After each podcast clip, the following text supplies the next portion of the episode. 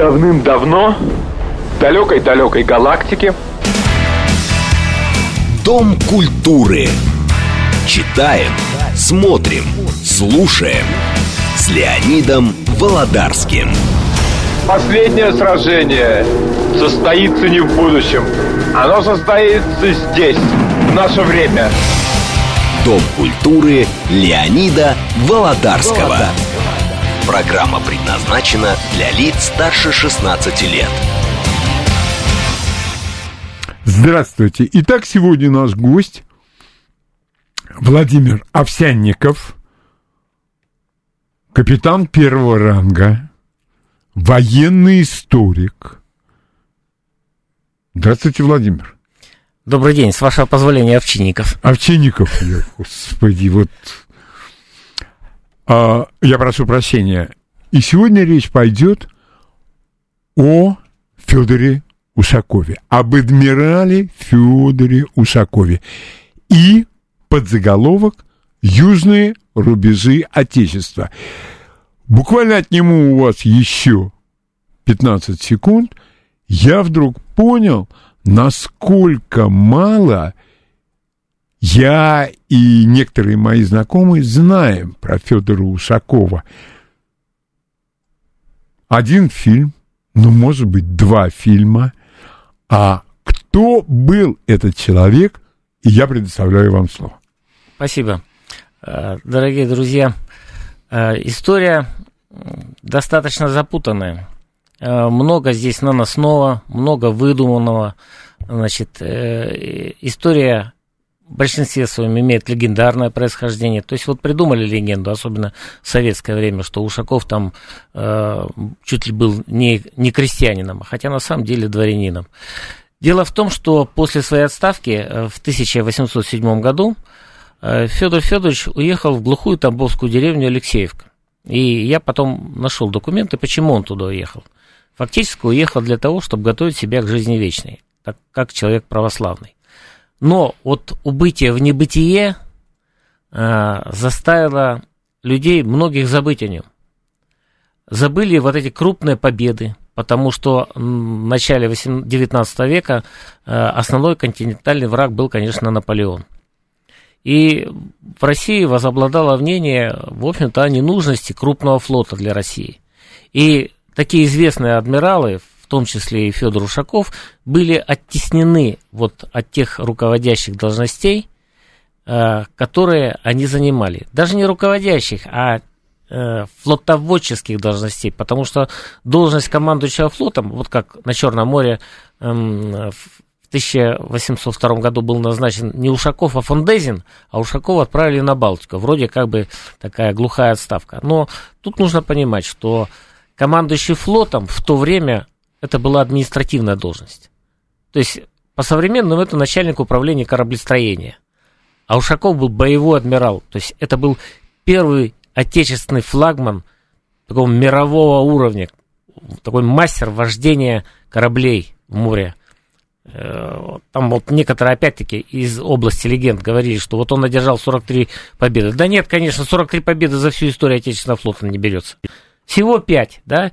Фидонесий, Керченский пролив, э, остров Тедра, мыс Калиакрия и штурм крепости Корфу. Но это больше, чем у любого адмирала, значит, какого-либо отечественного.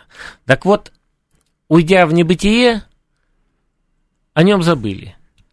Вот. Только вот одно издание, э, «Русский вестник», сообщил, что вот э, 2 октября 1817 года значит, адмирал Ушаков скончался. И, кстати, там же была э, произнесена, записана вот эта вот знаменитая фраза, которая сейчас на свитке иконы Федора Ушакова, «Не отчаивайтесь, сии грозные бури обратятся к славе России». И если вы помните, значит, наша спецоперация началась 24 февраля, в день рождения Ушакова, которого ваш покорный слуга обнаружил в 1990 году. И прочитал вот этот свиток. «Не отчаивайтесь, сии грозные бури обратятся к славе России». А скажите, пожалуйста, можно ли объяснить просто скромностью адмирала то, что он так спокойно, не обращая на себя внимания, ушел в тень? Нет, это, это не скромность. Значит, это такое присущее православному человеку качество внутреннее, внутренняя собранность, значит, и вот не, по, не, не выставлять себя на показ, хотя он был человеком достаточно честолюбивым, но в каком плане? Он не терпел э, никакой фальши ни по отношению к себе, ни по отношению к подчиненным. Вот после победы при острове Федонисе, это 1788 год, когда фактически он с одним кораблем и двумя фрегатами вывел из боя весь турецкий флот, 17 линейных кораблей. Представляете, да? Один корабль, два фрегата из боя вывел 17 линейных кораблей. Так вот, при этом на втором линейном корабле был командующий флотом э, вице-адмирал, ой, э, тогда он был контр-адмирал, Марко Войнович. И он так вот со стороны на все смотрел, ну там, батюшка, давай, там вот. А когда сражение до победы закончилось, он-то прис... заслугу-то себе присвоил, что Федор Федорович опротестовал. Но, тем не менее, э, вот он никогда не роптал на судьбу, э, значит, прилюдно. Если что, вот он, значит, все высказывал князю Потемкину, который, собственно, был его покровителем, так же, как и у Суворова Александра Васильевича. То есть, собственно, вот смотрите, как появился Суворов и как появился Ушаков.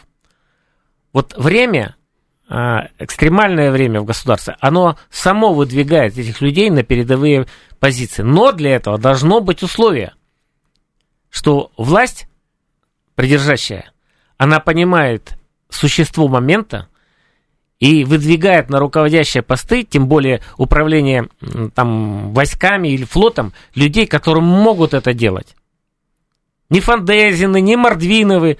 Если помните, ну, может, кто-то помнит, э, про графа Мордвинова, который был тогда командующим флотом Черноморским, значит, э, князь Потемкин говорил, есть два способа производить дела.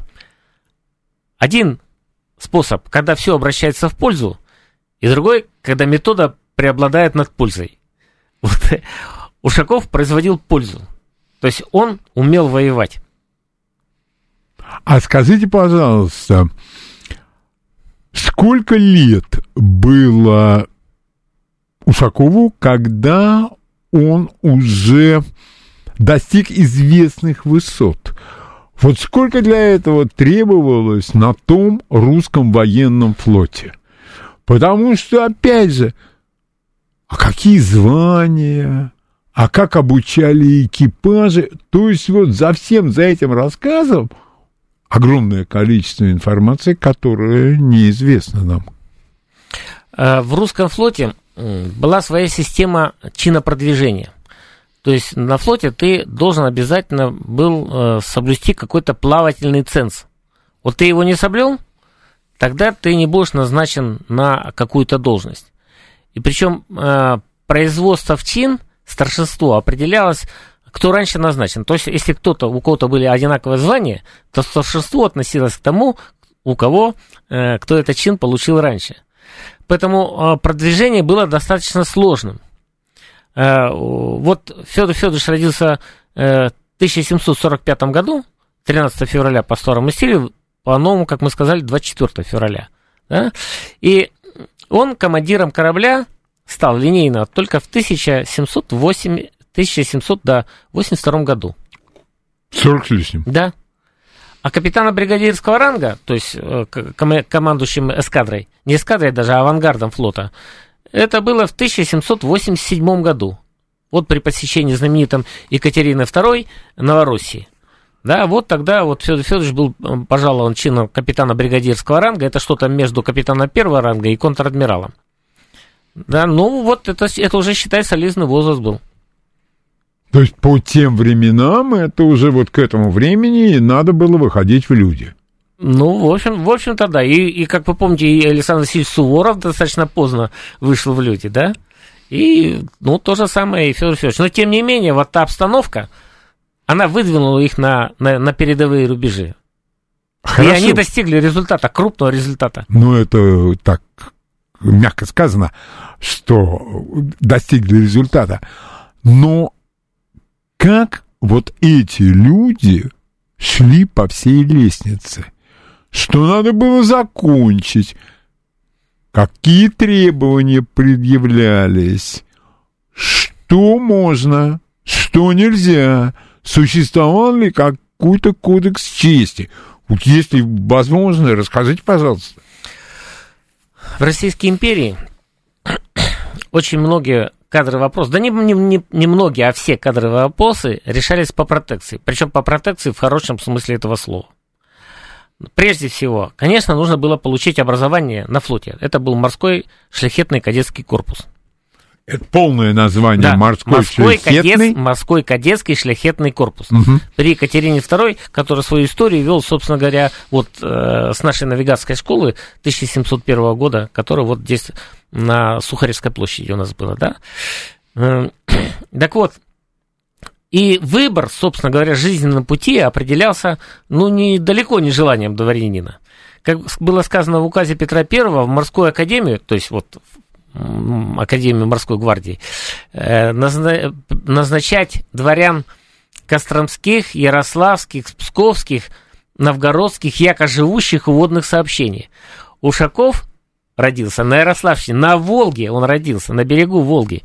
Поэтому э, выбор его жизненного пути этим и определился. Хотя в своей сказке, или как сейчас бы сказать автобиографии, он написал «Желая Дион Федор в морской кадетский корпус в кадеты». Но э, я вам скажу, если есть такая возможность, поподробнее вот об этапе обучения. Обязательно. мы считаем, что, ну, вот там м, несерьезное образование было. А вот серьезное там было образование. Там было образование на уровне университетского. Там изучали четыре языка. Кроме прочего, я вот нашел документы в архиве военно-морского флота, что э, политика, который заведовал учебным процессом э, в морском корпусе, э, очень интересная личность, кстати. Он закупал книги за рубежом. Итальянское искусство, архитектура, как разводить сады, э, как принять роды. И там буквально больше, чем на 2000 книг было закуплено. Причем в две партии. То есть они получали разностороннее образование. То есть говорили, что вот там Ушаков там имел плохое образование, языками не владел. Ну, во-первых, это не доказано, потому что четыре языка учился, и он четвертым из 56, четвертым по списку выпустился. То есть он хорошо учился. Сколько лет Ну, с обучение? 1761 по 1766 год. Пять лет учился. То есть было классическое образование, причем они и проходили практику. Вот. Поэтому э, напомните мне вопрос, чтобы я не ушел от темы. Вы сказали... м, Нет, как станови- я, у меня э, был вопрос очень длинный, и он касался прежде всего вот образования, сколько лет, языки, а и вы начали рассказывать о тех книгах, которые приобретались, и было их, если я не ошибаюсь, где-то порядка двух тысяч. Это на 2000 рублей. Это одна партия на 2000 рублей. И вторая. Представляете, сколько можно Да, было это колоссальные деньги, конечно. Да, причем они были еще на языке оригинала. Да. Но потом, значит, вот это прохождение службы, конечно, потом всех назначали на корабли.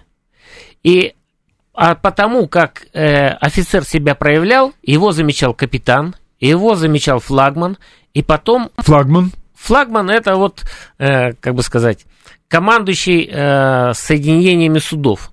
На Балтике они были временные, они были нештатные. А, извините, Владимир, а был тогда ну, что-то напоминающее Черноморский флот? Нет, ну тогда, конечно, Черноморского флота нет. Одним из создателей Черноморского флота, как раз, э, ну, не то что создатель, а участвующий в создании Черноморского флота и был Федор Федорович Ушаков. Вот, но я так думаю, мы к этому подойдем. Нет, конечно, но просто... Опять же, когда тебе начинает рассказывать такой специалист, как вы, то ты приходишь к выводу, а ты же и не знал, что тогда-то Черноморского флота не было, а был же Балтийский флот. Да, был Балтийский флот и была Каспийская флотилия к тому времени. Э, насколько она была мощной? Вот просто уже... Каспийская флотилия? Да. Ну, я бы не сказал, что она была мощная. То есть там нужно было иметь просто морские силы на театре. Вот. А скажите вот еще, насколько хорошо тот флот финансировался и э, насколько удобно были одеты вот эти пяти э, люди, которые обучались пять лет, и была ли служба престижной? Значит, прошу прощения, недофинансирование флота было хронической занозой э, за времен основания. Просто, ну, хроническое недофинансирование. Давали где-то, вот когда Ушаков уже был командующим флотом в 90-х годах, одну треть от того, что положено. У меня есть даже цифры, сколько должно было быть и сколько, значит, денег фактически было. Причем Федор Федорович даже прибегал к оригинальному способу финансирования. Он давал свои деньги в казну или занимал их у, значит, более, э, богатых своих капитанов. И они давали свои деньги, деньги в казну Черноморского флота, чтобы как-то можно было существовать. Вывернуться. Да. И это, это было постоянно, повсеместно. То есть все делалось не благодаря, а, собственно говоря, вопреки. Ага. Вот. Ну, это наша такая давняя ну, российская да, традиция. Да, да, знакомая наша. формулировка. Да, да, да, да, да, да, да. Вот. А хорошо, офицеры, а матросики? Не хочешь, заставим, не умеешь, научим? А, ну, вообще, уставом Петра I 1700, 1720 года а, вообще предусматривается достаточно серьезное наказание и для ослушников тех дисциплинарных требований, которые существовали, вплоть до выдирания ноздрей и, от, и, от, и отправления на каторгу. А ведь действительно э, начинаешь вспоминать до того же самое художественное произведение Петр I Алексея Толстого. И там в полный рост, и вырывание ноздрей, и клеймение лица. Ну да. Да, да, но я вам скажу, что вот уже последующие правители, да, Елизавета, особенно Екатерина, и даже не столько Екатерина, сколько князь Потемкин, они, а, вот их реформа, она привела к значительной гуманизации Э, вот всей, всей жизни внутренней военной. Да, и к солдату, и, и к матросу стали относиться более гуманно. Но это не означает, что он, читаешь приказы Федора Федоровича, он там исправно выписывал, кому столько-то палок, кому столько-то палок. Но это была норма такая, да, потому что за воровство, за побеги, за пьянство. То есть, вот положено ему столько палок, да? Ну вот Федор Федорович исправно эти палки прописывал. Пойди получи. И иди получи, да. Потому что вот э, это все крылось вот э, в природе, э, ну я бы не сказал русского человека, это природа любого человека, но тем не менее. Вот, например, в 18 уже в 19 веке я нашел такой интересный эпизод. Э, значит, э, один Значит, дедушка говорит, вот, дедушка, ты рюмочку-то не выпьешь? Да как же не выпью, даже не откажусь. Как же не выпить рюмочку-то? И одну, и две, и напился в стельку. А потом говоришь, что ж ты, дед, напился-то? Ты ж только одну хотел. Так вот, некому меня было палкой ударить. Понимаете? И э, все, значит, многое держалось на, на вот страхе наказания, но при Потемкине, у Саворов, Ушаков много держалось, что носили убеждения на единстве веры. Ведь Федор Федорович перед каждым сражением, так же, как и Суворов, да, они служили молебны. То есть вот это то, что цементировало экипаж, объединяло его. То есть матрос, капитан, адмирал, все стояли на одной палубе. И все были под Богом едины. Кому прилетит там шнапре, ш, шрапнель и, или ядро, вот совершенно неясно. Но я посчитал, значит, потери за время командования Ушаком вот за Вторую русско-турецкую войну 1787-91 годов у Ушакова потери были порядка 100 человек убитыми. У турок 10 тысяч, представляете? В 100 раз больше. В 100 раз больше были потери. Владимир, это, как принято сейчас говорить, на телевидении научный факт. Абсолютно. Спасибо. Абсолютно научный факт. Вот у нас почему-то э, и против меня очень многие выступали, когда я нашел э, сведения, сражения претензий. Все считалось, что там, ну, вот два корабля погибли, это там порядка не больше двух тысяч человек. Я нашел сообщение из Константинополя, где пишут, по донесениям капитанов в сражении у Федониси погибло 5 тысяч, не погибло, а м- потери составляли 5500 человек. То есть убитыми, ранеными, пропавшими без только в одном сражении пять с половиной тысяч. И это достигалось не потому, что, значит, Ушаков жалел э, там матросов, да, и вообще вот сейчас говорят, вот нужно жалеть солдата, беречь на поле боя солдата можно сберечь только одним единственным способом, если ты будешь грамотно воевать. И это издревле. А издревле.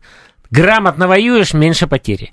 Вот почему Суворов говорил, пуля дура, штык молодец. Не потому, что вот он любил в штыки ходить, а потому, что время заряжания патрона было такое, что быстрее пробежишь со штыком. А вот, кстати говоря, э, Владимир, скажите, сколько производил выстрел, ну, солдат средних способностей? Ну, вот тут я вам не скажу. Не, не скажу.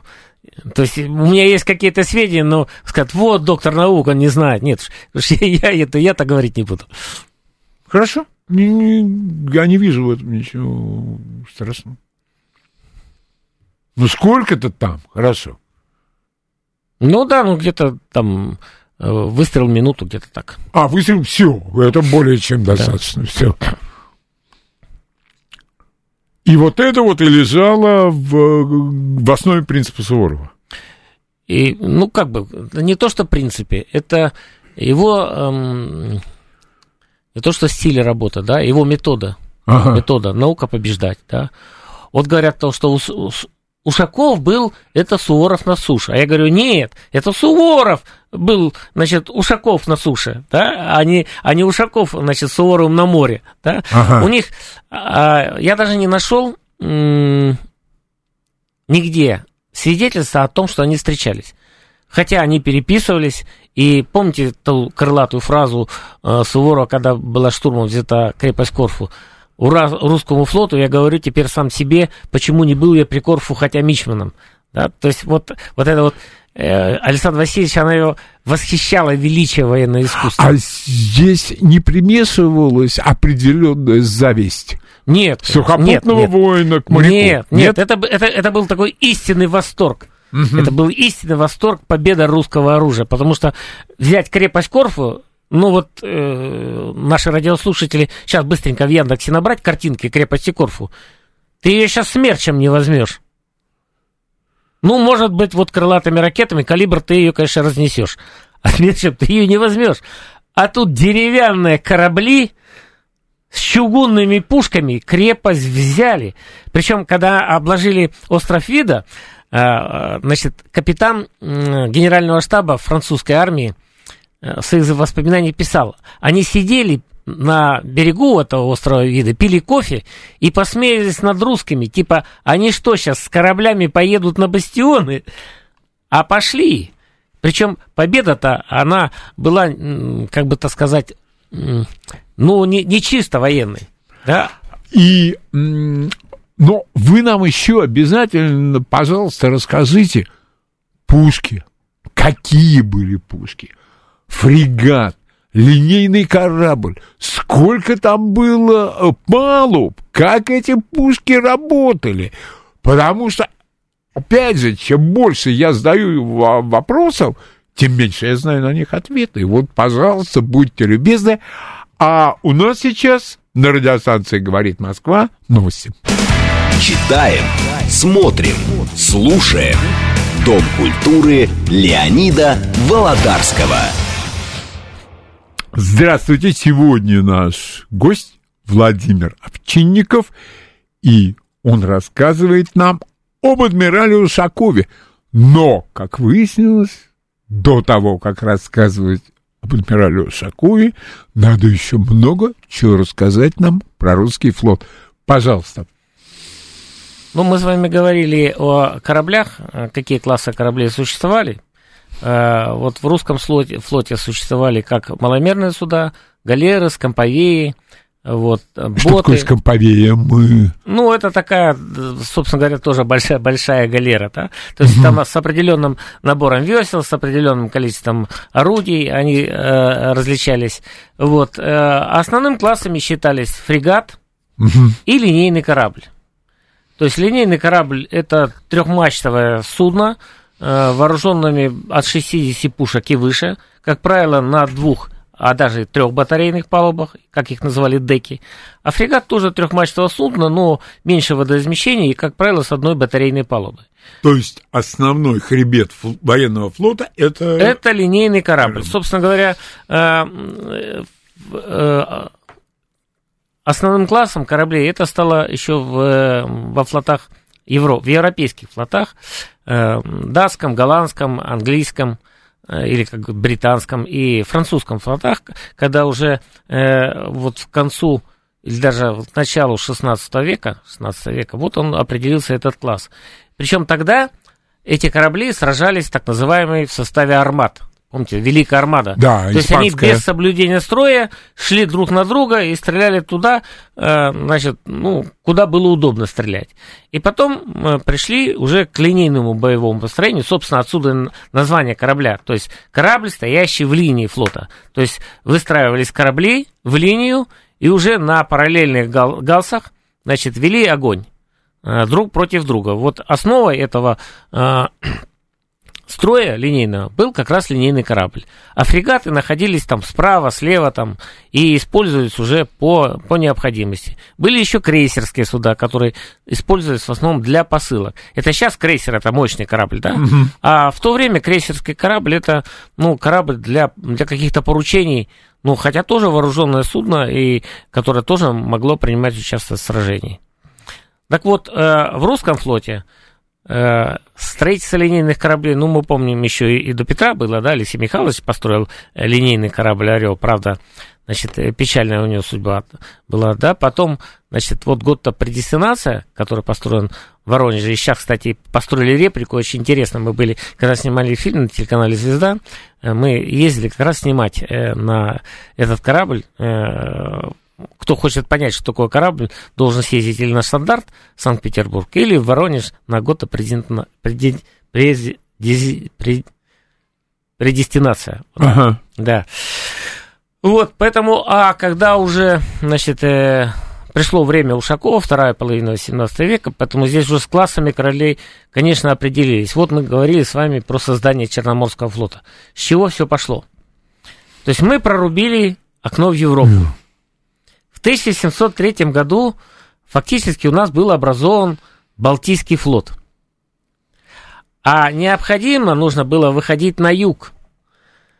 Да, в тысяче, собственно говоря, создание флота было э, рождено вот этим событием, когда в походе, на Азовском походе в первом 1695 году, значит, э, наши войска потерпели неудачу только потому, что у нас не было судов. Тогда уже на следующую кампанию эти суда были построены, и Азов был взят. И только уже после этого э, Боярская дума издала приговор морским судам быть по старому э, стилю 20 октября 1696 года, да, откуда мы ведем летоисчисление. Но по сути-то, э, когда вот утверждалась дата основания флотов, когда главкомом был адмирал флота Кураедов, вот тогда разбирали, да, какой принцип избрать в дне основания флота.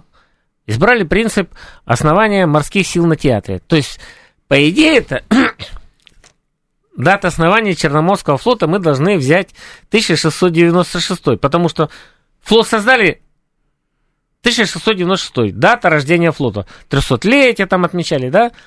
А создание первого флота у нас получился почему-то 1703. А до этого что такое у нас было? Да? Вроде как. Но вот этого стремления на юг, оно было обозначено Петром, но, к сожалению, после неудачного прусского похода, похода 1711 года мы сдали Азов, значит, и ушли с региона. Но проблема-то она осталась, потому что вот эта проблема и крымских набегов, и выход с Средиземного это, это вообще долгая история. Это мы сейчас уйдем э, к Переславской Раде. Да, вот мы с турками воевали, да? А почему с турками? Они как там оказались-то? А как они оказались? Помните, после э, Переславской Рады э, в 1654 году Богдан Хмельницкий, вот, э, вот это то, что называлось Украина, присоединилась к России, да? После смерти Богдана Хмельницкого пришел Гетман Выговский, который решил отдаться полякам, да? Там сражение при Конотопе, которым не гордятся. Потом он к ним сбежал, они его казнили, потом назначили Петра Дорошенко, да, созвучная фамилия, ну, тут mm-hmm. недавно он там такой же деятель был созвучной фамилией, который решился отдаться туркам с крымскими татарами. Я не буду тут детализировать, но в конечном итоге вот эта часть Черного моря с правобережной Украины, она отошла к Турции. Очаков, которая, да, который сейчас Одесса, Гаджибей, это все было под Турцией. А почему оно было под Турцией? Потому что вот это то украинство, которое там было, оно отдало эти земли, и мы больше ста лет за них воевали.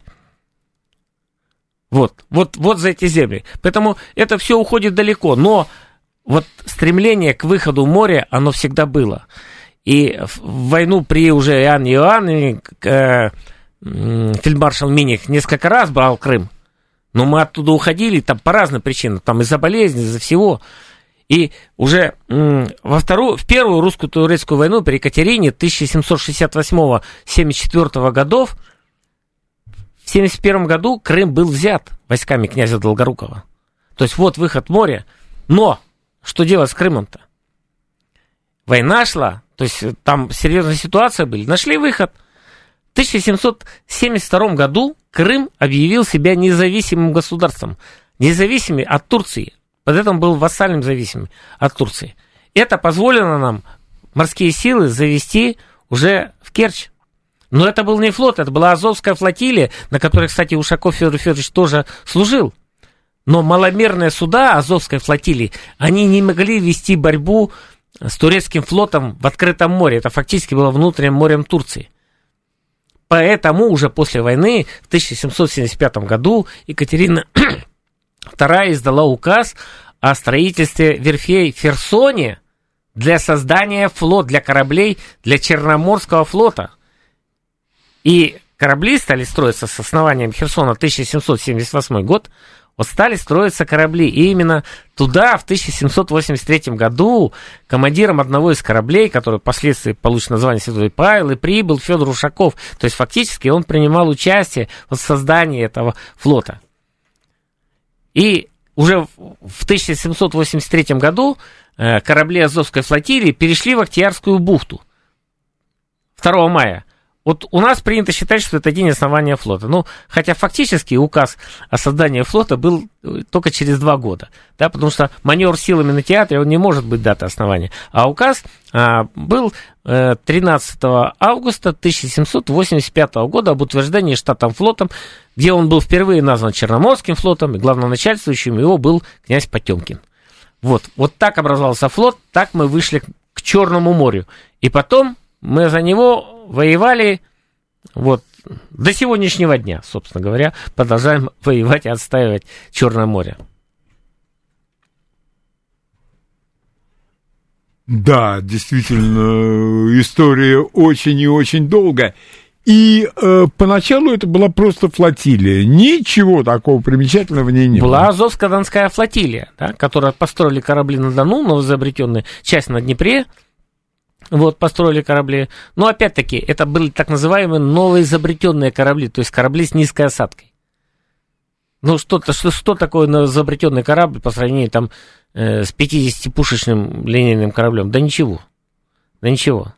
А господство завоевывать нужно было. Потому что без этого вот все южные земли, вот эти Новороссии, мы бы, э, мы бы, мы бы просто не удержали. Потому что а, турки на своих кораблях везли десант, вот мы говорили при тендере, да, у них потери, потому что там был крупный десант на кораблях, то есть потери были в личном составе десантных войск. Ага. Да, поэтому там были такие крупные потери. Поэтому и именно для этого возник Черноморский флот, и э, он с доблестью защищал и защищает. Хотя были, вы помните, и трагические были события с Черноморским флотом. Да, мы его фактически два раза топили.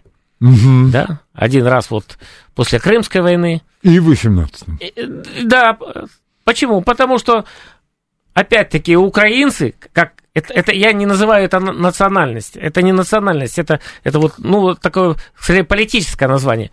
Они сдали территорию немцам, и те в мае 1800, 1918 э, года вошли в Севастополь. Да, или, говорит, возвращайте корабли нам сюда. Или мы пойдем дальше, потом вынуждены были затопить флот. Вот такая трагическая судьба. Хотя говорят, что вот там, ну что ты сделал Черноморский флот? Он только два раза героически затонул. Да нет, нет.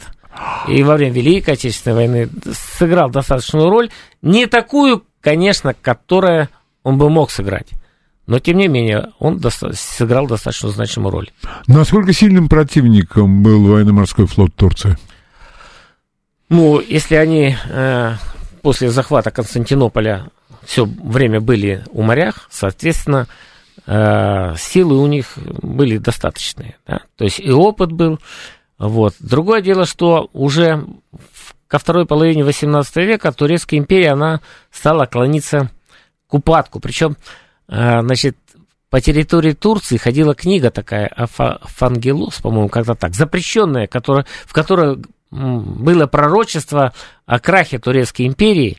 Вот. Но, тем не менее, это был достаточно сильный противник.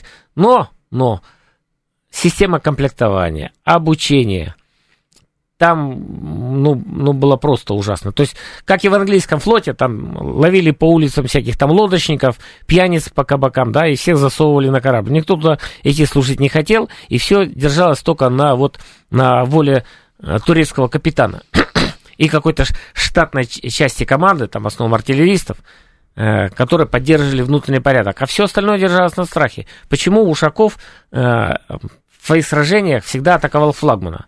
выведи из строя флагмана, теряется управление. Все, они, они сразу, сразу начинают разбегаться. Да? Поэтому э, часть у них была а, английских канониров, как я выяснил. То есть э, даже, даже так, даже так. Высокооплачиваемая была должность? Э, не нашел я сведений. Понятно. Но они брали, причем они их переодевали в турецкое платье сразу же. Да, даже, даже было вот так. Но все держалось на воле командующего у турок. Вот так было заведено. Поэтому вот той системной работы, той э, системы боевой подготовки, которую, кстати, на Черноморском флоте разработал Федор Федорович Ушаков, там, там, конечно же, не было. Поэтому э, искусство против неискусства дало вот такой серьезный результат военно-политический. И уж, коли вы, Владимир, этого коснулись, а почему вы так пренебрежительно отнеслись к английскому, королевскому военно-морскому? Ну, это, это, знаете, как бы, как бы от моего военно-морского происхождения. Ага. Это когда мы на томоходе проходили мимо Британских островов, значит, мне вахтенный офицер, показывая на карту, говорит, слушай, я к ним испытываю чувство классовой ненависти.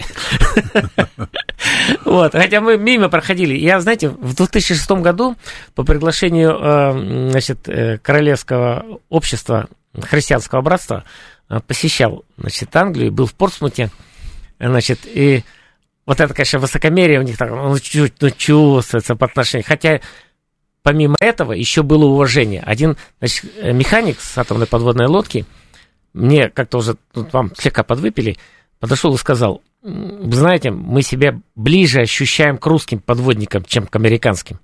То есть вот такое скрытое пренебрежение к ним было. Но все равно они в Латвичество море, так превосходство. Значит, музей подводных сил, кстати, классный музей. Я думал, что только у нас в России есть энтузиасты. Потрясающие энтузиасты бесплатно работают, да? Музей, кто, кто будет в Портсмуте, ну, сейчас-то уже, конечно, нет. Вот. Э, директор музея, командор Джефф Телл, бывший командир подводного ракетоносца. Такое хорошее у него такое английское чувство юмора. Подводит меня э, к разрезу с этой стратегической лодки, это, с ракетами Трайден. Так с ухмылкой мне говорит, ну вот, 24 баллистических ракеты. И все направлены на Москву. Я так про себя думаю, вот ты, гад, как же тебе ответить-то? Дипломатично. говорю, о, а говорит, ты в курсе, что наш президент Ельцин э, дал указание снять полетное задание со всех ракет? То да, да, конечно. Я говорю, так вот оно очень быстро вводится. То есть он рассмеялся, похлопал по плечу. То есть это перекидывая мостик современность, да, вот эти там, которые сейчас, говорят, мы применим оружие. Мы друг друга поняли с полуслова. Вот два военных, потому что были профессионалы. Мы представляем, что такое. Один бортовой залп нашего ракетоносца, да, 667-го БДРМ проекта, это с неновым комплексом «Синева», 16 баллистических ракет. Менее через, через 20 минут британские острова перестанут существовать как обитаемая часть суши. Представляете, какое страшное оружие. И они берут в заложники все свое население, угрожая нам ядерным оружием. Это просто, ну, какой-то абсурд. Извините, я отвлекся, да, но вот это вот такое... Это уместная аналогия, по-моему. Да. Но вот это вот, вот это вот пренебрежение, они, они уже не понимают, в каком они веке живут, да? То есть мы же владычица морей. А есть у них вот это до сих пор фанаберия? Мы владельцы морей, мы там бы еще под стол Знаете, ползали. значит, и, э, в Портсмуте я стою, и там пришел их авианосец, я хотел сняться, э, ну, на фоне флага развивающегося английского авианосца. Д- два стоят офицера. Эти русские что-то не сто снимают. Я так думаю, ну, ду- дурак, ну, обстановка-то со спутников сменя- снимается во время ее изменения. Что это со своим аппаратом? Ну, вот, вот это вот. Хотя я вам скажу, значит, э, командир порта меня принял м, очень учтиво. То есть мы фактически были в, разных, в равных званиях. Просто у них при равных званиях у них должность выше. Да? Э, очень учтиво. Э, Я поблагодарил за соблюдение традиций. Там действительно идет, он видит, что морской офицер, м, отдаю честь. Э, Почему отличают? Потому что нашивки одинаковые. То есть нашивки морские, они одинаковые, что у них, что у нас. Звезды другие, а нашивки одинаковые, потому что они видят, то есть, да, э, вежливое приветствие, но тем не менее, я, значит, исследователя, известного исследователя э, лорда Нельсона, истории жизни лорда Нельсона, сейчас, извините, забыл э, его, как, как звали, я говорю, ну вот давайте напишем, мы же вместе вот на Средиземном море воевали, Ушаков, Нельсон. Он мне так, ну мы же с русскими не воевали, типа что про вас писать-то, да? Хотя э, говорят-то, вот, если бы Ушаков с Нельсоном сразился, вот неизвестно как, я вам скажу, что уровень подготовки у нас был высочайший. А британцы, это, конечно, это, это мощный был флот, тут, тут слов нету, да? Опытные капитаны, но там система комплектования была другая. То есть нижние, э, нижние чины хватались на улице из кабаков, засовывали, их там обучали. И была, конечно, штатная, значит, какая-то команда, да, офицеры, у них не было учебных заведений. Они э, с детства садили дворян на корабли, как у Нельсона, с 14 лет на корабле, и так он вырос до адмирала. А, то есть эм, вот эти фильмы про британский военно-морской флот, наполеоновские войны, нельсонские войны, это все равно это плетка семихвостка. Ну, и плетка, и, конечно, ну, тут нельзя отрицать мужество. Причем, я бы даже сказал, э, мужество французских офицеров и моряков. Вот те дрались абсолютно отчаянно. Абсолютно отчаянно, когда вот сражение при Абукире, значит, э, Это у берегов Египта. да, да, да, Ага. да, да, да, значит, э, вице-адмирал э, Брюес, да, ему оторвало одну ногу, оторвало руку, его посадили в катку, он еще продолжал командовать, пока не умер. То есть там, э, конечно, вот э, мужество было потрясающе. А потом, ну, тут нужно знать психологию войны, э, психологию э, бойца, офицера в бою. Она меняется. А Вот я вам скажу по опыту, потому что вот сейчас мы там, вот зуб заболел, ах, у меня температура 37, сейчас вот думаешь, Да-да. а у меня же вот это, вот». и страшно. А на корабле были такие случаи, ну, серьезные случаи, когда ты просто отбрасываешь в сторону матроса и идешь сам. Потому что думаешь, что он погибнет. Так э, это же ведь э, идет прямо хозяин морей, помните? Да, да, да. Когда мальчишка, и он, не знаю, там по наследству, наверное, ему достался офицерский чин, ну, ему, ну, 12 лет, ну, 13 лет, и он идет в эти разрывы, и... Поэтому противника никогда нельзя недооценивать. А, но, но, ну вот это вот нас, вот это вот, как бы, как бы это, как бы это правильно сказать. Такое они к нам пренебрежение, а мы уже, уже вот в 80-е годы мы на них смотрели, ну что там, когда вот я в Англии был, да, они, вот вы нас считали противником, да вы знаете, мы эту вашу Англию проходили мимо, и вы нас вообще не интересовали. Вот. Э, С одной стороны, их радовало, э, а с другой стороны, типа, не, ну, с другой стороны, ну, ну, ну какой противник на море, вот в реальном? Да никакой. Соединенные Штаты это серьезный противник. Вот они так только. Вот. Но если они вместе с- объединяются, это, конечно, это да, это очень серьезно. Тем более, вот видите, они сейчас страху нагоняют по поводу э, вот этого ядерного а, Армагеддона. Причем это, это искусственно накручивается. Вы мне скажите, в каком месте наш президент сказал, что он будет применять ядерное оружие? Нигде да ни в каком. Ни... Да. Ни в каком. Да. То есть это и причем вот этот вот такой махровый непрофессионализм, где руководят гинекологи там, еще кто-то. У меня такое ощущение, что их специально туда ставят. То есть э, вы полагаете, что вот это верхушка Министерства обороны, которые там верховодят, они не профессиональные военные. А ими не надо, их просто толкают туда. А. Вот, и они озвучивают, понимаете? Просто, ну, ну какая, пардон, пардон у наших милых дам, какая баба может руководить вооруженными силами? Ну, что это такое-то? Для этого нужно понимать, что это такое. Психологию нужно понимать, не только, потому что, вот мы с вами говорили про Корфу, да, о да. штурме кораблями. Так сломили дух. Почему они сдались-то? Дух сломили. Это э, важнейший принцип военного искусства. То, что делается в первую очередь, это нужно сломить дух обороняющихся, сломить дух противника. И это победа, и это военное искусство. Что Федор Федорович и достиг тогда. Вот. И об этом нам сегодня нужно думать. Что прежде всего, прежде всего, нужно сломить дух противника. И должен быть стойкий воин, потому что трус на войне погибает первым. И сохранить жизни солдат, э, подчиненных можно одним способом, я повторюсь, грамотно воевать. Как воевал Федор Федорович и Александр Васильевич. Спасибо за экскурс э, в историю Королевского британского флота. Я надеюсь, что, может быть, э, адмирал Нельсон заслужит отдельного вашего экскурса.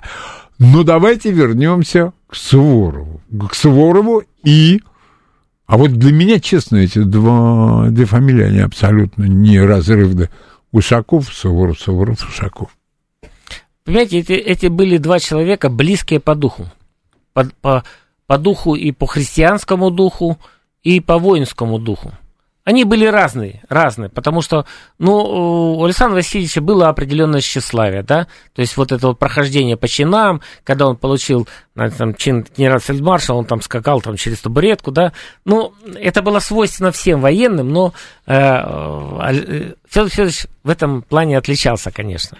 Да? Причем я замечу, что вот когда вот это была компания э, европейская, в документах говорили, вот граф Суворов, и тут же, и Федор Федорович. То есть без указания чина и фамилии. Все понимали, о ком идет речь.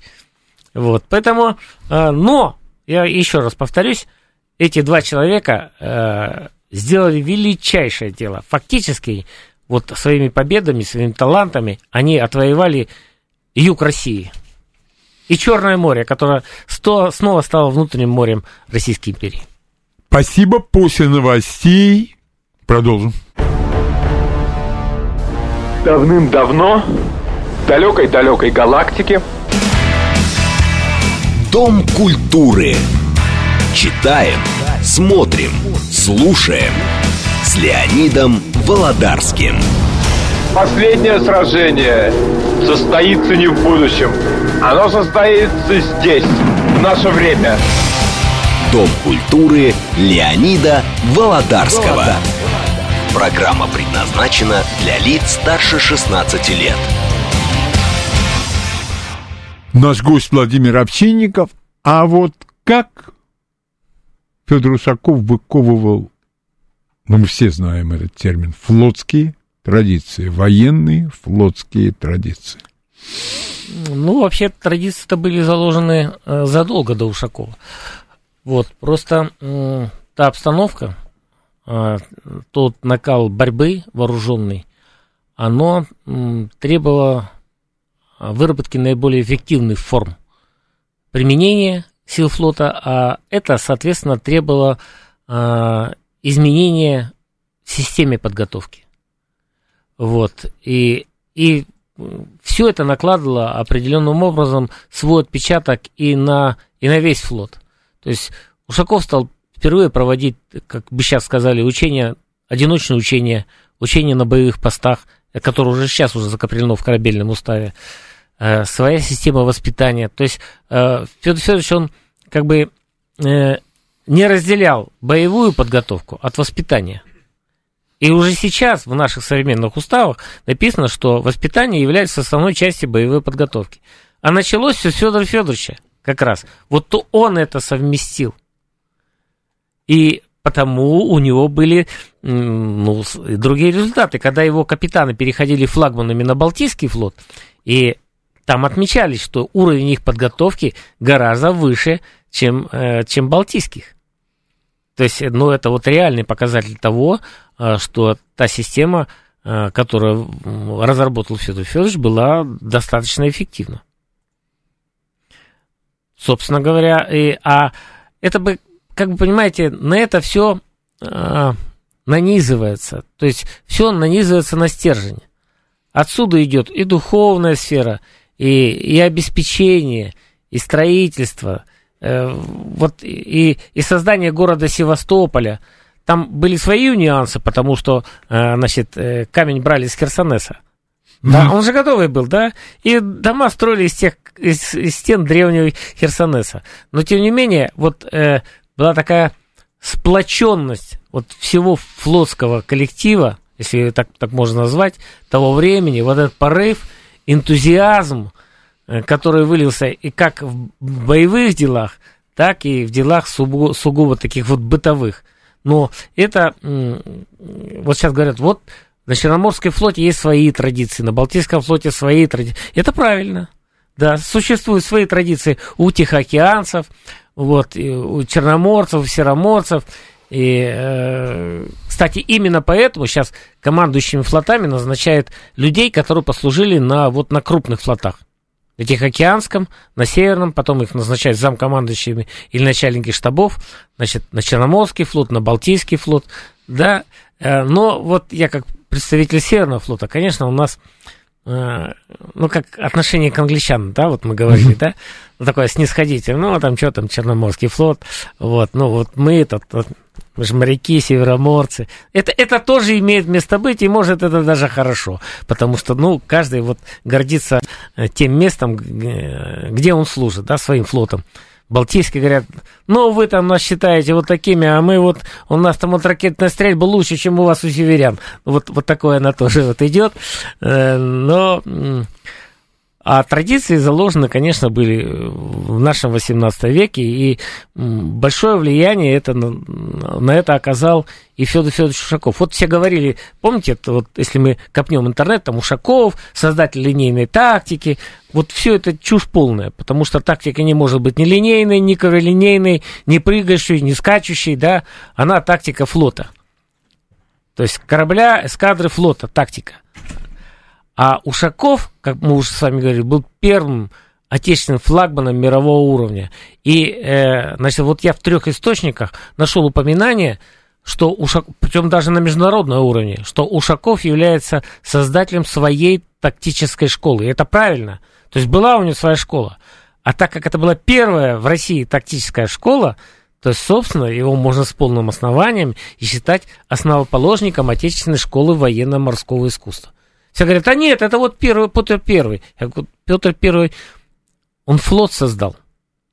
Он флот создал. Ну, может вот такое быть, что вот э, флот создали, и тут же искусство появилось, да?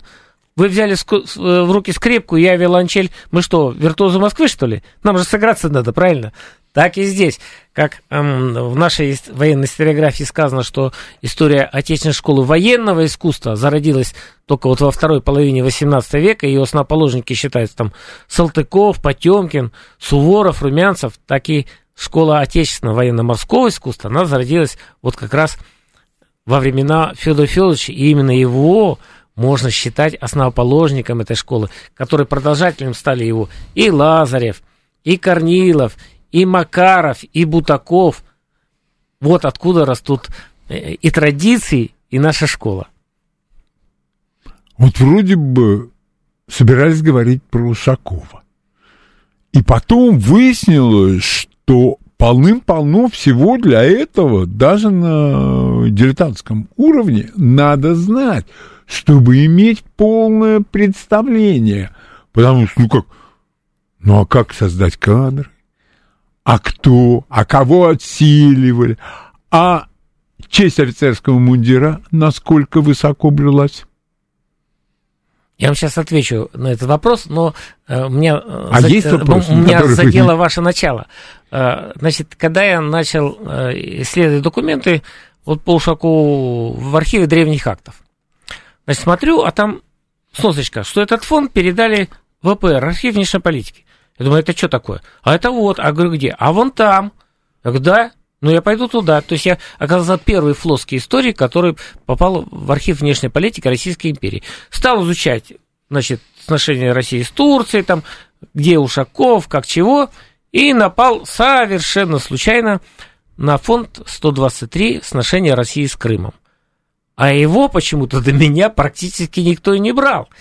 И я фактически на молекулярном уровне восстановил историю присоединения Крыма к России в 1783 году. Вот перед вами книга, да, которую я отдельно издал, да, «Борьба за Крым». Да. «Борьба за Крым» 18... Борьба за Крым 18 век. Да, поэтому... Владимир Дмитриевич Овчинников. Совершенно верно. Вот, так, э, когда ты что-то изучаешь, вот эти знания и здесь хочется взять, и здесь, и потом ты все это аккумулируешь, вот, и тогда получается э, и работа получается интересная, потому что вот та книга про Федора Федоровича Ушакова, э, она как бы вроде как бы и биографическая, а с другой стороны, она написана в контексте истории России XVIII века.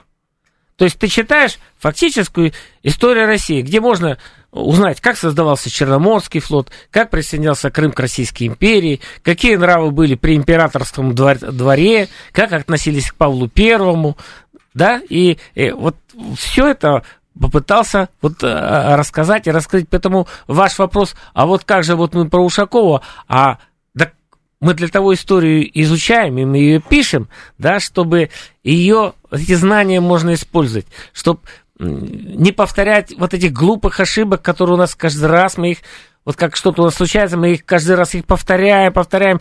Так вот же, мы же, вот же, это же было в прошлый раз. Вот, а, так, вот, вот так вот. Знаете, как-то я был на одном крупном совещании, и, и один крупный военачальник сказал своим подчиненным, а чего вы не читаете книги по военной истории? А у нас времени нет. А, а почему у меня есть время? Да? Поэтому, э, поэтому мы с вами сейчас, собственно говоря, об этом и говорим. Да, чтобы э, людей просвещать историей, отечественной историей, э, прививать людям любовь к нашей родине и ее вооруженным силам. Собственно, мы для этого и собрались здесь, наверное. Именно для этого. Именно для этого. Но вы уж нас просвещаете тогда, потому что вы специалист.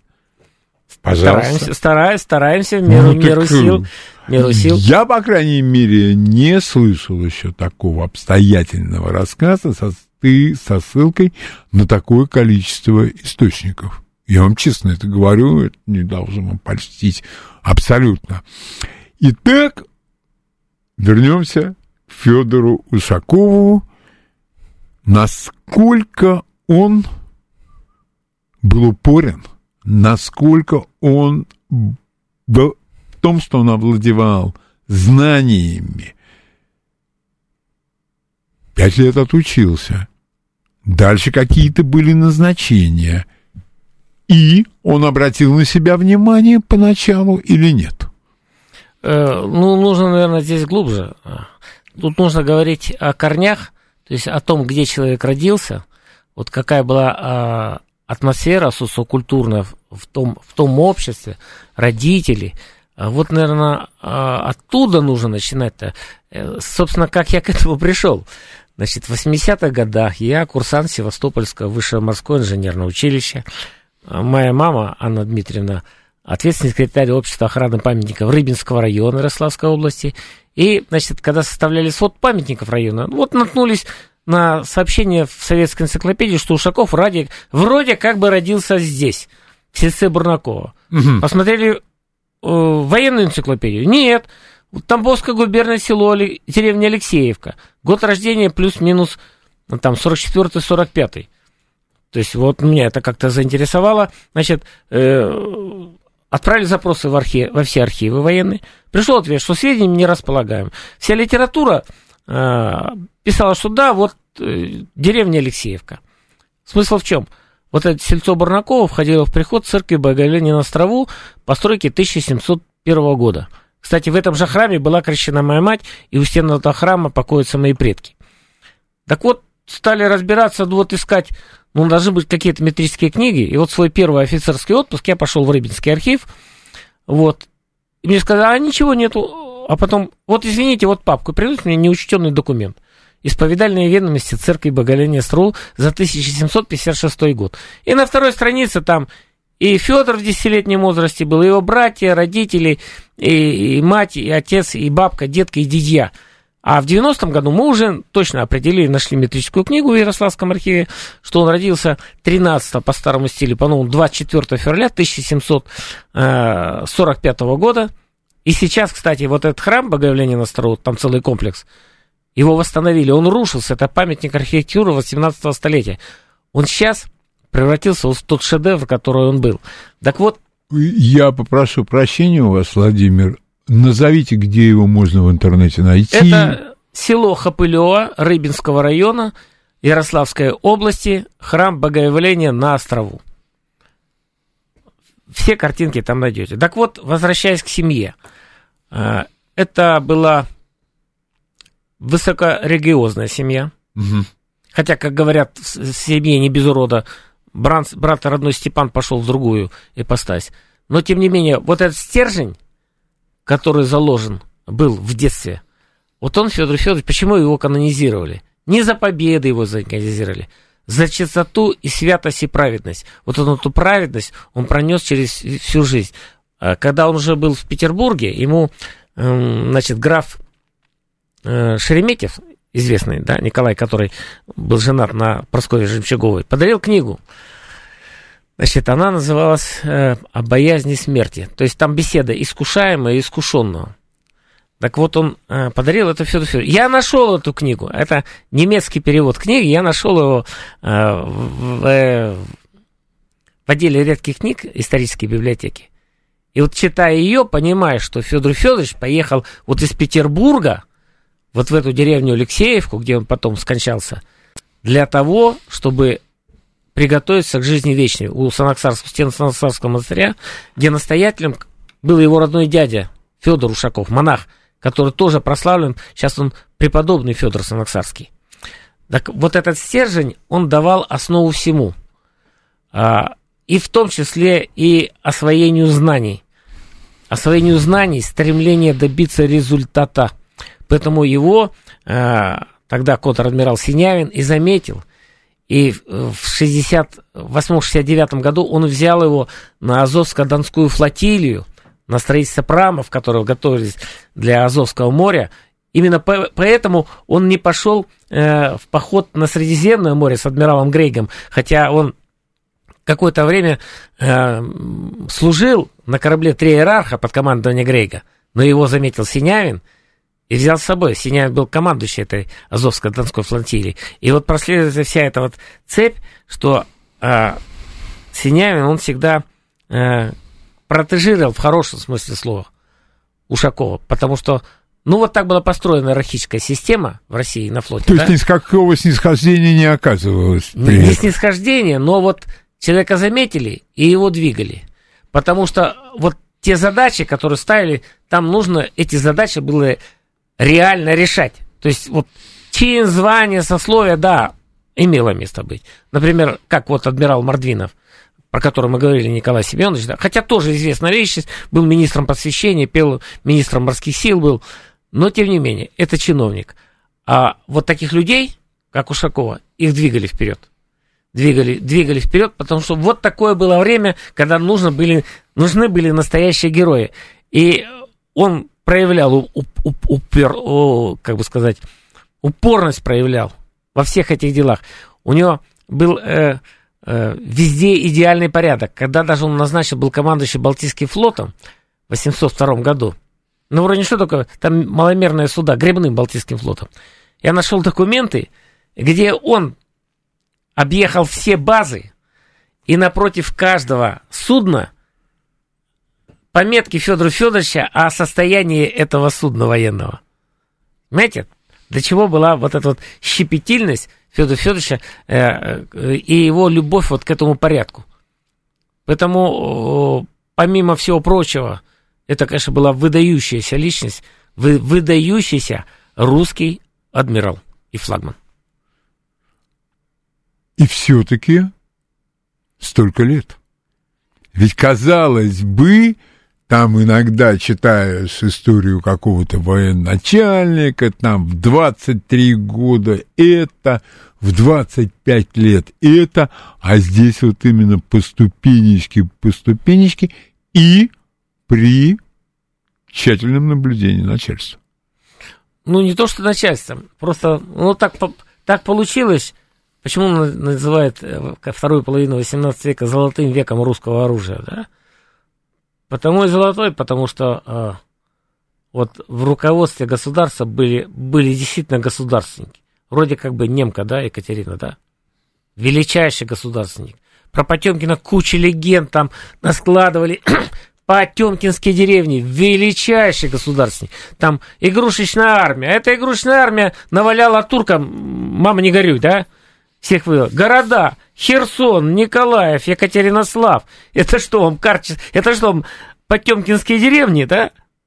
Нет, нет, нет. Это, это, это был вот такой вот век, который требовал героев, и они появились, и Потемкин, и Суворов, и Ушаков, они вот были, были птенцами вот этого гнезда э, российского государства, при котором Россия э, расширилась, укрепилась, стала влиятельнее, как канцлер Бербородко говорил, что э, без соизволения России ни одна пушка в Европе не выстрелит.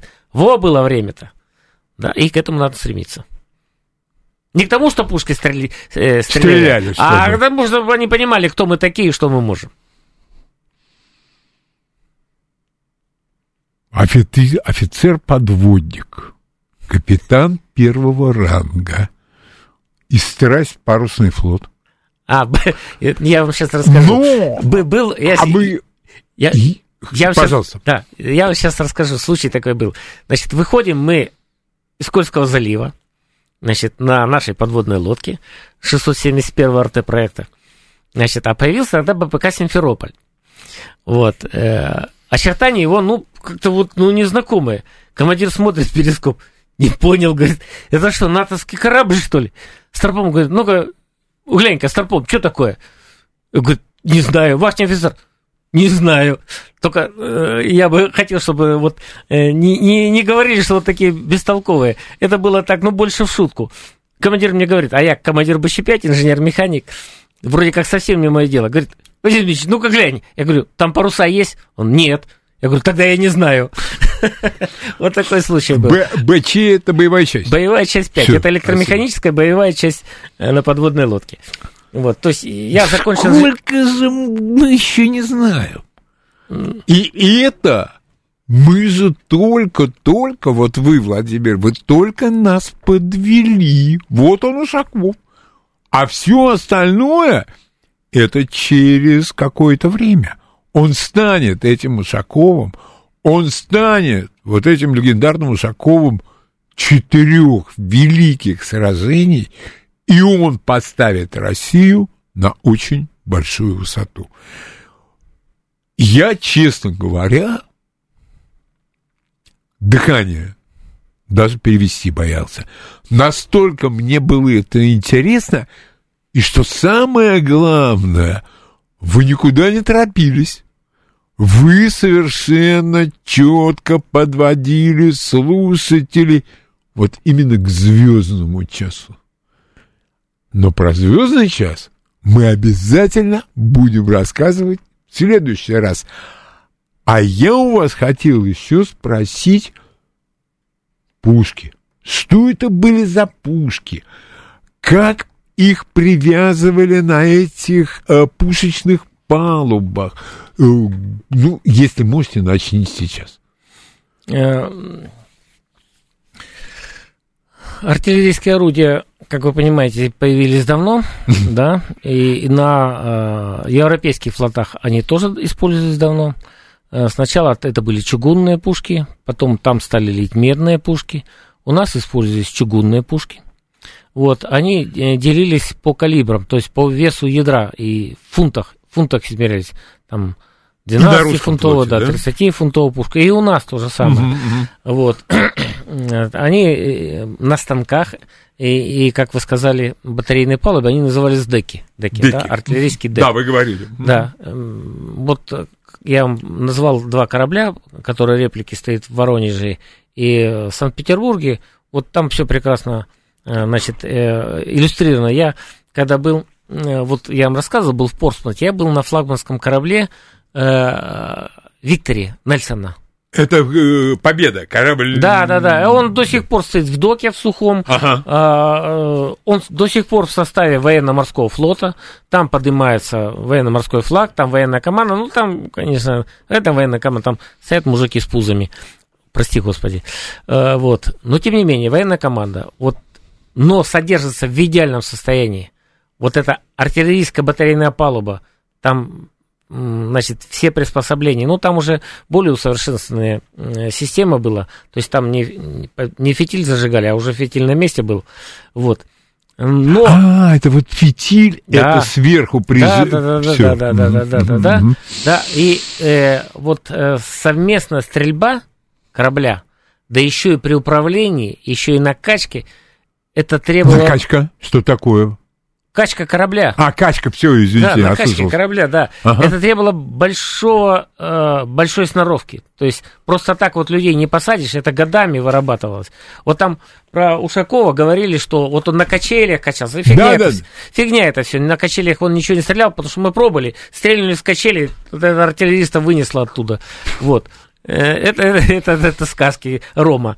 Вот. Но, тем не менее, это требовало ну, серьезной большой подготовки. Потом, значит, уже при э, Греге, адмирале, ну тогда он еще был капитан первого ранга, вот мы говорили, корабль Триерарха, он э, привнес э, английские орудия, так называемые коронады. А, коронады это Одна из разновидностей пушки. Ну да, одна из разновидностей пушек. Да, Владимир, но, но, значит, но... до следующего раза я с нетерпением буду ждать, а у нас еще много-много, о чем надо будет поговорить. Новости. Читаем, смотрим, слушаем. Дом культуры Леонида Володарского. Итак, э, последний получас сегодняшней программы наш гость Владимир Овчинников, специалист по Федору Ушакову, по русскому военно-морскому флоту, ответит на ваши вопросы. И я вас там прервал на полусловие, что вот это что такое эм, что такое коронада? Но давайте сначала ответим на вопрос слушателя. Пожалуйста, ваш вопрос. Здравствуйте. Здравия желаю. Здравия желаем. Андрей беспокоит. Пожалуйста, Андрей. А нельзя, Леонид Вениаминович, попросить уважаемого автора э, сделать передачу про северные арктические конвои? Вот, дело в том, что я слушал на Северном флоте, на корабле, который ну, на, ну, носил имя корабля, отличившегося во время этих конвоев, гремящий. И тоже в БЧ-5. Угу. Угу. И спасибо автору за передачу. Очень волнительно и трепетно, даже слезу пустил. Спасибо большое. Спасибо, спасибо. А теперь давайте вот теперь мой вопрос. Вот что такое коронада? Ой, я, я так думаю, что давайте мы э, специально подготовимся к этой теме. Ага. Да? Я, я еще раз посмотрю литературу, Угу. По, и мы подробно говорим о, о калибрах, о предназначении. Там еще еще шуваловские пушки были, да, но они на сухопутье применялись. То есть здесь вот так бы одним вопросом, ну, я так думаю, что ясности понимании э, проблемы у наших слушателей не, не будет. Поэтому тут нужно, наверное, Хорошо, пожалуйста. Пожалуйста, ваш вопрос. Здравствуйте. Здравствуйте, ваш вопрос, пожалуйста. Добрый день, Лимонадный Джо. Пожалуйста. Приятно слышать, я сам из Севастополя, жил рядом в Стрелецкой бухте с Севастопольским училищем имени Нахимова. Вот, а вы офицер-подводник, окончили, да, имени Нахимова училище, я правильно понял? Нет, я закончил училище имени Голландии, если вы из А, в Севастополя. Голландии, да, в Новой Голландии это подводников готовил, да, да, да. Я и хотел уточнить, просто я невнимательно слушал, у меня дядя там учился в Новой Голландии потом. А, а вам я рекомендую сходить э, в Черноморское высшее морское училище, ко- которое в Стрелецкой бухте. Там замечательный музей, который создан энтузиастами. Есть замечательная музейная экспозиция на батарее, которая находится э, на территории училища. Посетите, посетите. Это, Хорошо. это будет тоже очень интересно. Хорошо, спасибо вам за Спасибо вам большое. Пожалуйста, ваш вопрос. Здравствуйте. Добрый день. Добрый день. Сергей Алексеевич зовут. Да, пожалуйста, Сергей Алексеевич. Скажите, есть ли какие-то известные факты, когда взгляды, предложения Федора Федоровича Ушакова, как выдающегося флотоводца, там, как боевого офицера, а также как талантливого политика и дипломата, принимались во внимание и учитывались как руководством тамошнего российского флота, так и вышестоящим руководством, включая даже там императрицу, при принятии важных государственных решений? Спасибо. Спасибо. Отвечаем? Да, конечно. А, эм, Если вы помните, в Средиземноморской экспедиции, э, куда Федор Федорович был отправлен в 1798 году, то есть ему были даны широчайшие полномочия. Собственно говоря, он фактически, помимо дипломатических представителей, был представителем ну, российского государства, которое самостоятельно принимал решения. И как по ведению боевых действий, по, как по коалиционной стратегии, так и частично по а, организации государственного управления на острове Корфу. Им удавались какие-то определенные э, указания, да, что там должна быть республика и, и к тому прочему. Ну, сами понимаете, да, почта шла очень долго. Поэтому необходимо было принимать решения на месте. И вот Федор Федорович э, с этой задачей блестяще справился. Ну, а потом, как мы говорили уже вот в ходе нашей беседы, многое из того, что он делал в плане подготовки сил флота, это тоже нашло отражение уже в последующих э, наших программах боевой подготовки. И многие мероприятия вошли и в требования современных уставов. Впервые, например, он э, использовал охрану, брандвахтенную службу для охраны базы. Такого раньше не было. Ну и так далее. Поэтому Брандбахтин... э, это караульная служба. А. Это караульная служба в Севастопольской бухте. Да. То есть многие его начинания, они были, значит, были восприняты. Но опять-таки нужно учитывать, я, мы говорили о, о верховной власти, да, когда уже Александр I пришел, когда считали, что большой флот он обуза для государства. Много, многое из того, что было наработано, многое было забыто, и потом мы уже с боевым опытом, с кровью, мы опять этот опыт приобретали. А, и тогда вот еще один вопрос. Чума. Первое же большое предприятие, которое учинил Федор Федорович Ушаков, это была борьба с чумой. И каков здесь был его опыт администратора? А, Ну, опыт состоял в том, что э, которая, э, чума началась э, в конце лета, у Ушакова прекратилась она уже в ноябре.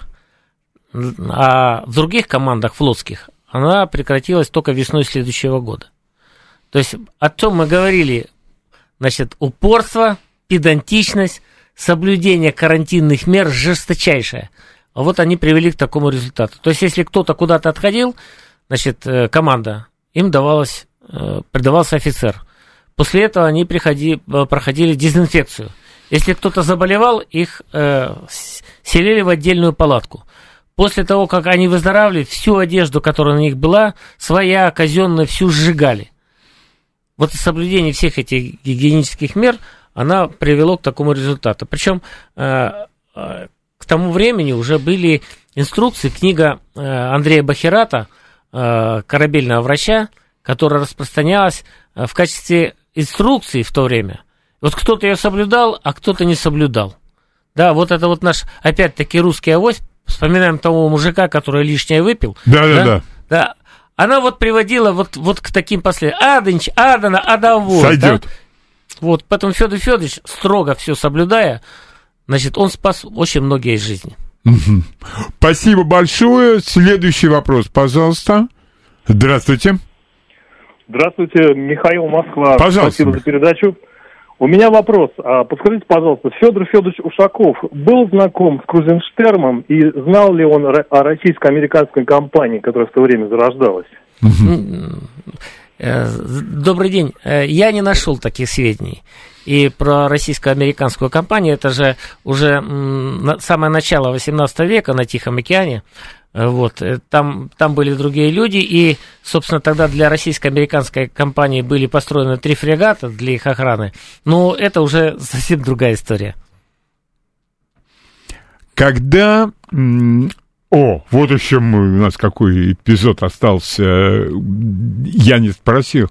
Скажите, пожалуйста, а морская пехота, которая преображенцы, которые высадились и захватили два шведских корабля, это была больше импровизация или это было подготовлено? Ну, сложно назвать их морской пехотой. Я тогда не думаю, что кто-то думал, что... Хотя э, это считается основанием морской пехоты э, в России. Но, те- тем не менее, э, просто необходимость заставила. То есть 30 лодок, чтобы захватить э, вот эти два шведских судна Гидан и Эльстрит, э, эти люди были нужны как абордажная команда. То есть, в смысле, абордажная команда, они, ну, известны, ну, с античных времен, да? Поэтому вот как абордажная команда были посажены и преображенцы. Уже впоследствии, учитывая этот опыт, учитывая опыт Федора Федоровича по высадке десанта на острове Корфу, потом десант при Субаши, вот, э, это все уже как бы таком на организационно-теоретическом уровне, это уже э, стали обобщать э, ну, в первой половине 19 века. Хотя, да, это был прообраз морского десанта. А скажите, пожалуйста, кто, так сказать, родоначальник морской пехоты? Ну, и если Петр Первый их посадил, значит, ну тогда, наверное, Тогда он, и есть, являлся, да? да. Он и есть, потому что всегда вспоминаются англичане, красные мундиры вот эти на кораблях, вроде бы как королевская морская пехота, или я ошибаюсь? Ну, тут я, вам, тут я вам ничего определенного сказать не могу. Для этого нужно мне этот вопрос изучить. Ага. Ага. И, э, пожалуйста, ваш вопрос. Здравствуйте. Да, здравствуйте. Алло. Пожалуйста. Добрый день. Ну, во-первых, огромная благодарность. Я присоединяюсь к тем, кто поблагодарил за э, крайне интереснейшую передачу. И хотел бы э, задать вопрос, наверное, надо и отметить, есть такая достаточно редкая награда, э, орден Ушакова и медаль Ушакова. Орден Ушакова, но он очень высокого статуса, а медаль Ушакова, насколько я знаю, даже и в советское время награждали, может быть, вы э, сможете рассказать вашей, на, примере на вашей службе, к- кого-то награждали этой медалью Ушакова? Я Спасибо. просто хочу сказать про Владимира, что Владимир награжден медалью за боевые заслуги. Да, но, А. значит, медаль Ушакова, Да. она по статусу стоит выше медаль. Стояла в советской, значит, э, нашей наградной системе выше медали за боевые заслуги, но ниже медали за отвагу.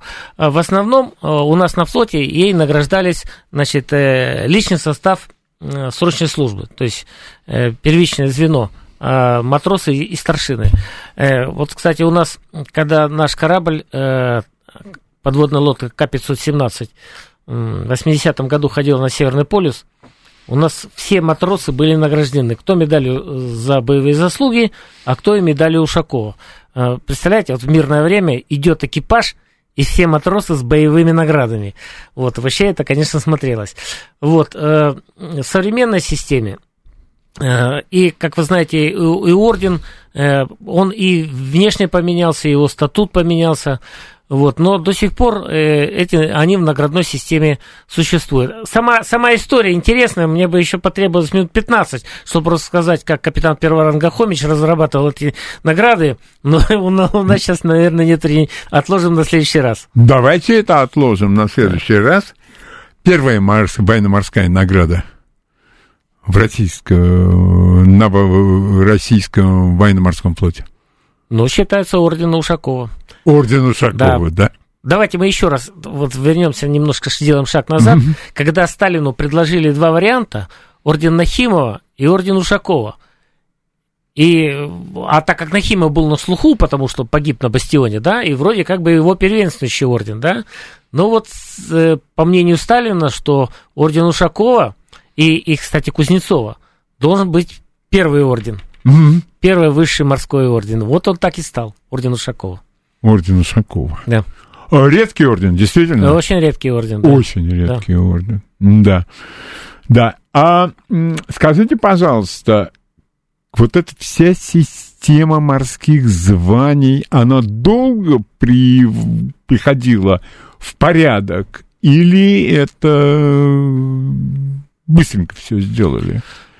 Ну, она приходила в порядок, собственно, в течение 18 века, потому что звания были, естественно, заимствованы э, с западных флотов. Вот. э, В одно время там при Анне было звание капитан третьего ранга, потом это звание ушло. Э, То есть капитан-лейтенант, потом сразу же капитан второго ранга э, шло звание. вот. Но уже э, в веке 19 эти, фактически э, вся иерархическая ступень звания, она, она сохранена до настоящего времени. То есть С, такая небо- вот... с небольшими там нюансами. Что-то было, потом что-то отменялось, потому что капитан бригадирского ранга, потом и не стало капитана бригадирского ранга и так далее. То есть э, это... э, Ну, устоявшаяся, Устоявшаяся. система. Устоявшая система. Да, если позволите, я небольшую шутку расскажу. Ну, давайте, Знаете, конечно. Нашивки. Я как-то тоже был лейтенантом, мне тут старый офицер говорит, ну, ты, лейтенант, скажи, вот почему вот у моряков нашивки на рукаве? Я, ну, вот того, того, неправильно. А потому что, когда корабль потопит, было видно, кого спасать в первую очередь. Вот.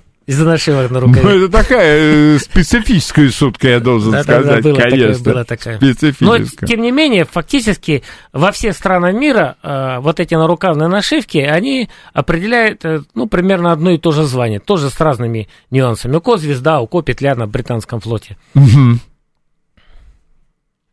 И как это называется? Ну, нарукавная нашивка. Нарукавная нашивка. Нарукавная нашивка, да. называется. Да-да-да. У нас со звездой эта традиция сохранена э, с советского военно-морского флота, она соблюдена. Если вы заметили, что флотский мундир практически не претерпел никаких изменений. Вот сухопутные, да, Да. там каждые пять лет что-то новое А вводили, да? здесь? А у нас такая вот такой хороший, добрый консерватизм.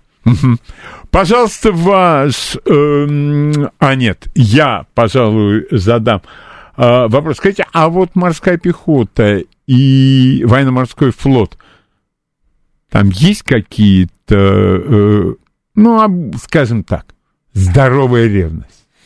Да нет, вы знаете, э, морских пехотинцев, офицеров готовят в сухопутных училищах. В сухопутных училищах, артиллеристов и так далее. Но, но, когда они приходят на флот, они становятся моряками. Э, э, Знаете, в 1945 году была большая статья на конференции капитана второго ранга Преображенского, который обосновал, почему военно-морские базы должны защищать морская пехота, то есть моряки. Там такое серьезное обоснование, вот э, э, в военно-морском архиве в Гатчине этот документ хранится, да, то есть там все расписано, от чего, почему, поэтому э, при- при- приходя на флот, они становятся моряками. Так же, как морские летчики, да? Они прежде всего считают себя моряками, а потом уже они считают себя летчиками. Хотя их тоже готовят в сухопутных, то есть в авиационных училищах, а не в морских. Поэтому вот как бы такая вот корпоративность на флоте, она, пожалуй, наиболее такая прочная, чем в остальных видах вооруженных сил. Пожалуйста, ваш вопрос. Здравствуйте. Э, Здравствуйте, это э, Сергей, опять повторюсь, тему немножко, тоже, наверное, будет, наверное, любопытно. Я по специальности врач и когда-то поступал на четвертый факультет военно-медицинской академии. Это факультет медобеспечения силы и средств флота. И хотел бы немножко чуть дополнить, что э, военных, знаете, такая есть э, поговорка, что ли, под белым халатом душа моряка. Вот. э, что готовит для военно-морского флота э, даже отдельный факультет военно-медицинской академии, где очень много специфики, вот, и ну, различия прям масштабные, и там вот некоторые такое, ну, в хорошем смысле соперничество есть между факультетами сухопутными, и особенно кто несет корабельную службу, не береговую. Вот, вот что хотелось бы дать. Но звания э, не флотские, к сожалению, вот, а звания там э, общевойсковые. Ну и добавляется там, допустим, капитан медслужбы или полковник медицинской службы. Но э, все форма флотская – вот. И в том числе, и у них, к сожалению, они обделены нашивками. Только кто несет корабельную службу, военно-морские училища заканчивали. Спасибо. Ну, Спасибо да, большое, да. Владимир, вы хотели Спа- добавить? Спасибо за напоминание. Я вам скажу, что даже если они носили красные просветы, они э, все равно себя считали моряками. Я сейчас назову конкретную фамилию. Полковник медицинской службы, доктор медицинских наук, заслуженный врач Российской Федерации Малахов Юрий Станиславович. Сейчас ведущий специалист, ангиохирург. Вот, э, вот у него в кабинете, у него висит грамота э, от командира подводной лодки нашего, значит, капитана второго ранга Сазонова, что он посвящен в подводнике. Она у него висит на центральном месте. Понимаете? Поэтому, поэтому э, это, это, э, это, это вот э, гордость за службу на военно-морском флоте. А потом и ситуация. Вот мы пошли на первую боевую службу, он был лейтенантом, подошли подо льды Арктики, и случился приступ аппендицита у офицера. И все, он молодой лейтенант, офицер ассистировал старший помощник командир турбинной группы. Значит, э, вену на значит, э, анестезию никак не, не получилось значит, ему сделать. Э, просто обколол брюшную полость, вскрыл аппендицит и удалил. Я это дело фотографировал, просто потом я ушел, я на это смотреть не мог. Но вот сразу становится и, и, и, и врачами, и моряками. Спасибо вам за напоминание.